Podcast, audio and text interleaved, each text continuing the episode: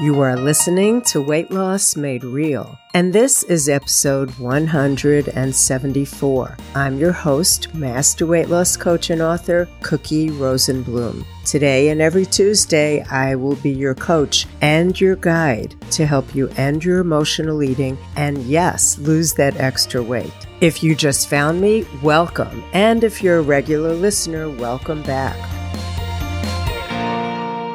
This is where we talk about your habit of emotional eating, which is the main focus of all the work I do. Here is where coaching meets psychology and psychology meets brain science. And this, my friend, is where your problem ends. So get comfortable and get ready to be coached. Before we begin, I want to remind you that this episode of Weight Loss Made Real is brought to you by the Freedom Group. The Freedom Group is a monthly membership for smart women like you who are really ready to stop overeating from stress and from habit and learn how to make space for more happiness in their life. When you lose the problem, there's more space in your brain and in your day. You can learn more about the Freedom Group in the show notes of this episode or go to weightlossmadereal.com slash group to get on the waiting list. Now, let's get started with your coaching session today. Today, we're going to work on this concept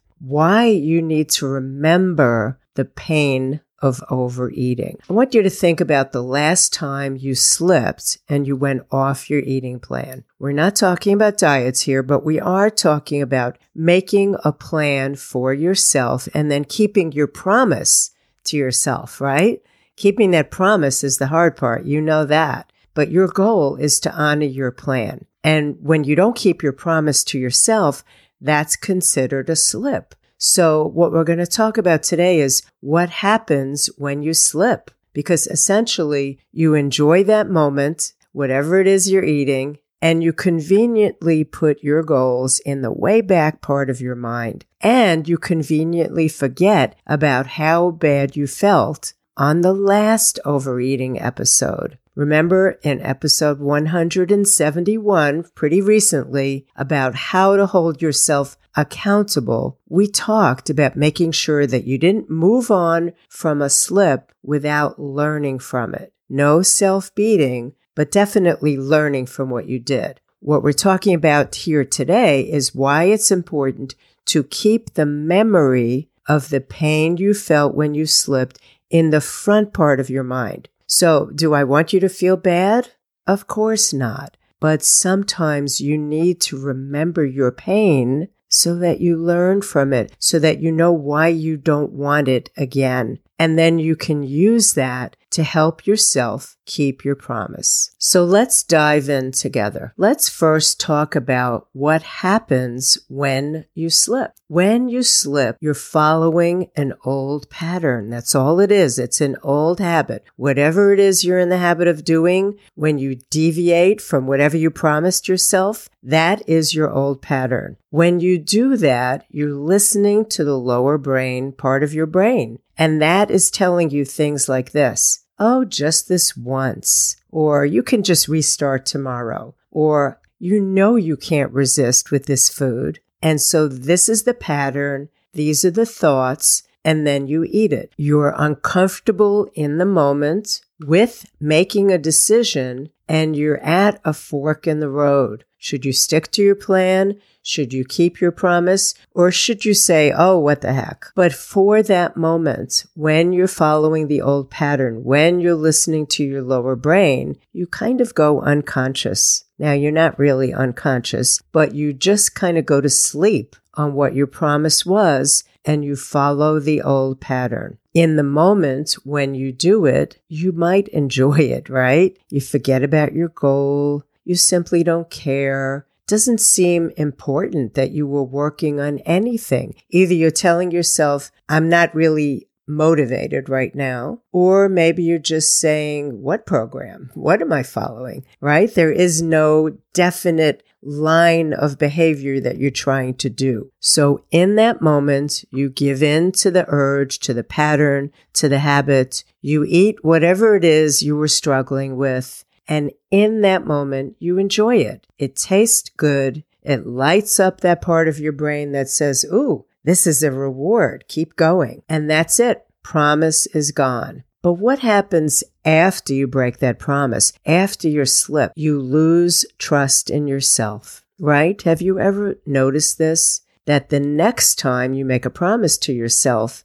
you don't quite have the enthusiasm that you did originally because you're proving to yourself every time you slip that you just can't do this. So your trust in yourself gets lower. You start beating yourself up with wonder. Why can't I do this? What's wrong with me? Why is this so hard? Now remember, when those are your thoughts, those questions are what will send your brain on a Google search and it will come up with answers. So after the slip, if you think, why can't I trust myself? Your brain's going to say, because you keep making promises and you don't keep them. When you say, why can't I do this? Your brain is going to say, there must be something wrong with you. And when you actually say to yourself, what is wrong with me? Your brain is going to come up with answers. You're not smart enough. You don't understand something. There's something broken in you. So the questions that you ask yourself right after a slip are very telling. Now, what happens next? You know, you lick your wounds and you get right back up, right? Now, it may take you some time to get right back up. Some people fall down and get up in a year. Some people get up every Monday. Some people get up on New Year's Day. Some people get back up in that continuous search on the internet. The next time they get an email from one of the many lists that they're on telling them about the great new thing to try to lose weight. So you lick your wounds, you get back up, and you go into amnesia. Now, what do I mean by that? We talked about this a little bit in episode 171 that I mentioned earlier how to hold yourself accountable without beating yourself up and without guilt. And what I was encouraging you to do in that episode was not to totally forget what you did. I want you to remember it so that you don't repeat it, but I want you to do it without getting mad at yourself because beating yourself up, even if nobody hears it, is not going to help you. But what we tend to do is we forget how painful the slip was. We forget how bloated and uncomfortable we felt physically. We forget how frustrated we were with ourselves. We forget the feeling of not wanting to look at food again for many hours because we were so stuffed. That is what I mean by the pain of your slip. Now, the problem is our memory tends to be short when it comes to pain. And the reason that is, is to protect us. Think about the pain of anything you've been through and how quickly, once it's over, it's hard to remember the pain. So if any of you are listening and you've had children today, assuming you didn't give birth six months ago, today do you actually remember the pain that you went through? Because I don't. I remember it as a concept. I knew it was very strong, but it's faded. And have you had an illness or surgery or something major that impacted your body? Once we're past it, luckily the pain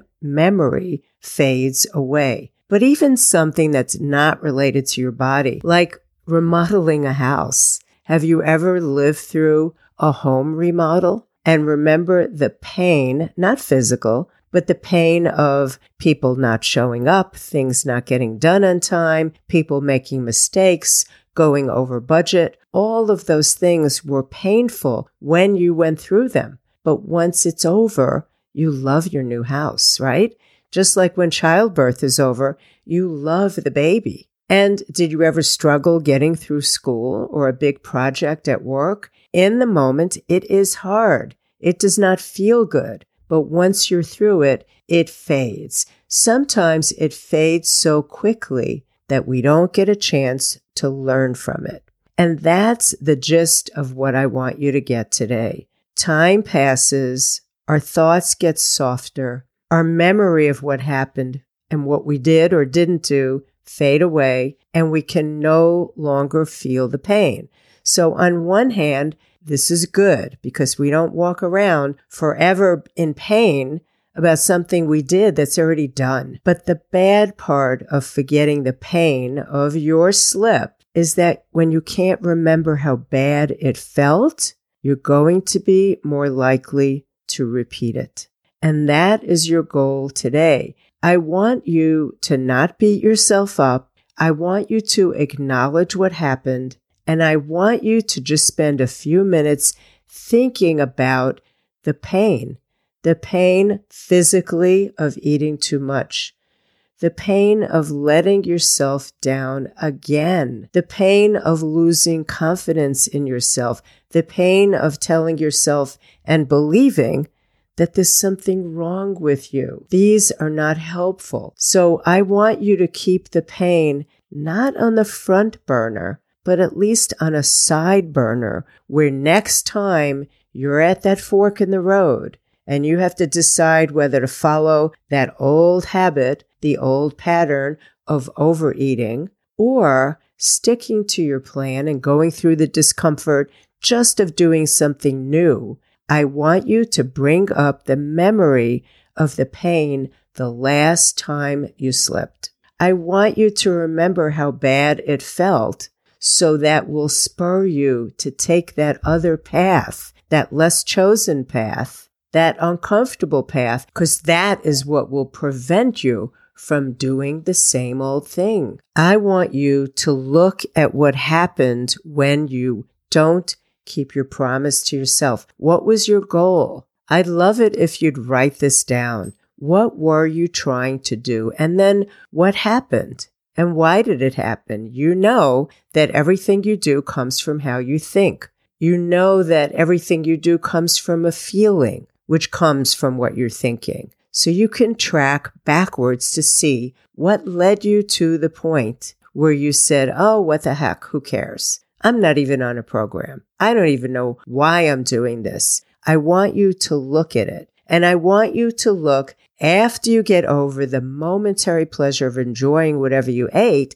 Then I want you to look at how you felt afterwards. How did you feel physically? How did you feel emotionally? What were the thoughts that you had? This would really be useful to write down because just like childbirth, just like remodeling that house, just like getting through school, that pain fades away. Thankfully, right? But if we want to change something, we need to remember the pain, at least until we create a new habit. So if you write it down, I want you to review what you wrote. And I want you to know why you don't want to slip and overeat or eat emotionally again because you don't want to feel blank, right? I want you to remember what you don't want. I want you to spell it out. If you want to keep your promise to yourself, you're going to have two different ways to get yourself to do what it takes. One way is what you want, right?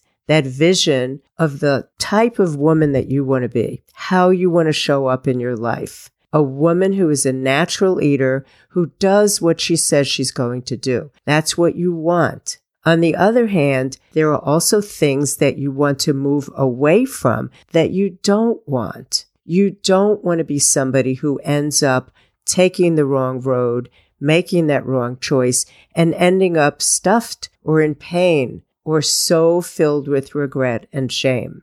So for this week, I want you to focus on your action step. I want you to really think about the last time you slipped, what led you into it, and what happened. And in particular, for this coaching session, how did you feel afterwards? Look at how your body felt and look at how you felt about yourself. Write it down because the next time you're going to be at that fork in the road and make that decision, that's what I want you to pull up. I want you to pull up the memory of what you don't want. So think about what I said today and also go back to episode 171. I know that it might be a little difficult to wrap your brain around because we're so used to saying, Oh, I'm so proud that I didn't beat myself up. But there's a lot in between beating yourself up and letting it go totally. And I want you to find that happy medium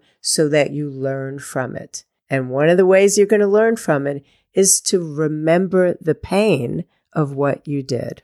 All right, my friend, that's it for our coaching session today. I want to make sure that you know about the gift that I have for you right now. And it's called the five D's. So if you overeat for any reason, what you probably wish for most is a way to prevent yourself from starting, right? You want to catch yourself from overeating right at that fork in the road that we talked about today. So I've created a gift for you that will show you exactly how to do that, how to catch yourself before you eat. The gift is called the 5 Ds and it's a really useful tool to show you five different strategies that are quick that you can use in the moment so that you don't feel like you have no choice. The gift includes a short video of me explaining the strategies and a very short workbook that will help you tackle your overeating right when it counts, right before you do it.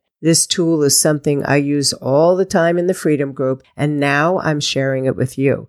So you can find the link to this gift, the five Ds, right in the show notes, or you can go to this link, same name as the podcast, weightlossmadereal.com slash gift. I'd love for you to give it a try and tell me what you think. I hope to see you back here next week where we will continue to work on your emotional eating and that habitual overeating habit step by step until they become something that you used to do. And that's okay for that to be a memory, right? We know that that's your ultimate goal to put it in that rear view mirror. So for now, this is your coach Cookie reminding you that as you search for answers, keep it real, just like you. And I will see you next week.